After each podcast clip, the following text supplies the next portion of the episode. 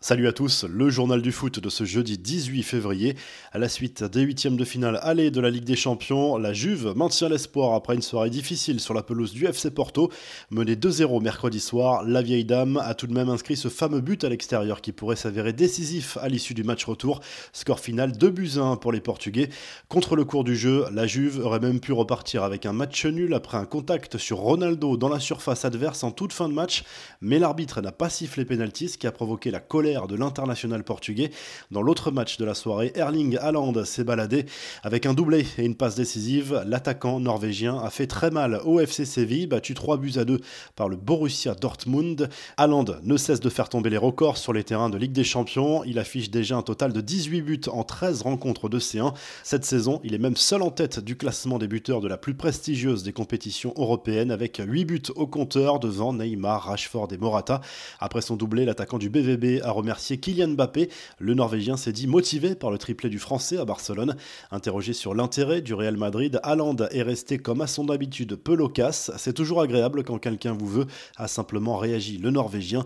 Selon plusieurs médias allemands, le contrat du joueur du BVB disposerait d'une clause libératoire activable dès 2022 pour un montant estimé à 70 millions d'euros seulement. Ce jeudi soir, place à l'Europa League avec un seul club français encore en lice, Lille, qui reçoit l'Ajax Amsterdam en 16e de finale aller. L'AC Milan joue à Belgrade. Arsenal se déplace à Lisbonne pour défier le Benfica. À suivre également le duel entre la Real Sociedad et Manchester United. Retour à présent sur un clash qui était passé inaperçu le soir du match, mais qui fait beaucoup parler en Espagne ce jeudi, avec le journal Sport qui en fait sa une notamment. À la 36e minute du match Barça-PSG, Jordi Alba et Kylian Mbappé se sont accrochés verbalement. Le champion du monde français n'a pas mâché ses mots envers l'Espagnol. Les premières insultes ont visiblement été lâchées par le latéral Blaugrana, ce à quoi le buteur parisien aurait répondu Tu ne fais que parler, dans la rue je te tue. On aperçoit alors Piqué s'approcher Tu vas tuer qui, toi? Lance alors le défenseur central du Barça. La suite, vous la connaissez, Mbappé finira par inscrire un triplé dans cette rencontre. Neymar, lui, a publié au lendemain du match la vidéo de sa réaction sur le troisième but du Français. On voit le Brésilien en train d'exulter devant le festival offensif de son équipe et de son jeune coéquipier. Autre fait qui fait beaucoup parler en Espagne, un agent de joueur espagnol a révélé que le club catalan était tout proche de recruter Mbappé lors de l'été 2017 avant le PSG. À l'époque, le FC Barcelone aurait alors privilégié l'arrivée d'Ousmane Dembélé. Nous avions un accord pour un transfert de 135 millions d'euros plus 25 millions en option.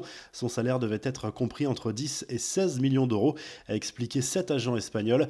Les infos en bref, Manchester City est inarrêtable. Le club anglais a signé sa 17e victoire consécutive, toute compétition confondue, mercredi soir, avec un succès à Everton, 3 buts à 1 en match à retard de la 16e journée de Premier League. City prend le large en tête du championnat anglais avec 10 points d'avance désormais sur United et Leicester. Y aura-t-il du public lors de la prochaine finale de Ligue des Champions? Selon le Daily Mail, les spectateurs devraient être autorisés à assister à cette rencontre qui se déroulera le 29 mai au stade olympique Atatürk d'Istanbul. Les discussions avanceraient bien entre l'UEFA et le gouvernement turc. L'idée serait de pouvoir accueillir entre 22 500 et 37 500 spectateurs, soit 30 à 50% de la capacité Enfin, l'UEFA annule finalement l'édition 2020-2021 de la Youth League face à la pandémie de coronavirus et aux différentes mesures sanitaires qui perturbe les déplacements entre pays.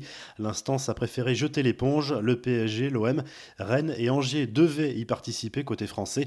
La revue de presse, le journal L'équipe a fait sa une sur Kylian Mbappé à nouveau ce jeudi, mais cette fois pour évoquer l'avenir de l'international français dans la capitale française. Même si les discussions sont en stand-by depuis quelques temps, l'attaquant du PSG pourrait bientôt prolonger. Le quotidien sportif revient également sur la victoire de l'OM contre Nice, 3 buts à 2 en match en retard de la Ligue 1. En Espagne, le journal AS reparle de l'intérêt du Real Madrid pour Mbappé sous contrat avec le PSG jusqu'en 2022.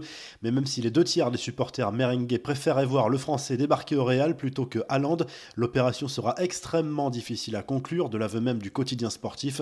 De son côté, à Marca revient sur la grosse performance d'Erling Haaland, justement sur la pelouse du FC Séville mercredi soir en Ligue des Champions. L'attaquant norvégien est lui au cœur de nombreuses rumeurs autour de son avenir. Enfin, en Italie, la Gazette dello Sport revient sur la défaite de la Juve sur le terrain de Porto en Ligue des Champions. La vieille dame peut remercier Federico Chiesa qui a réduit le score en fin de match.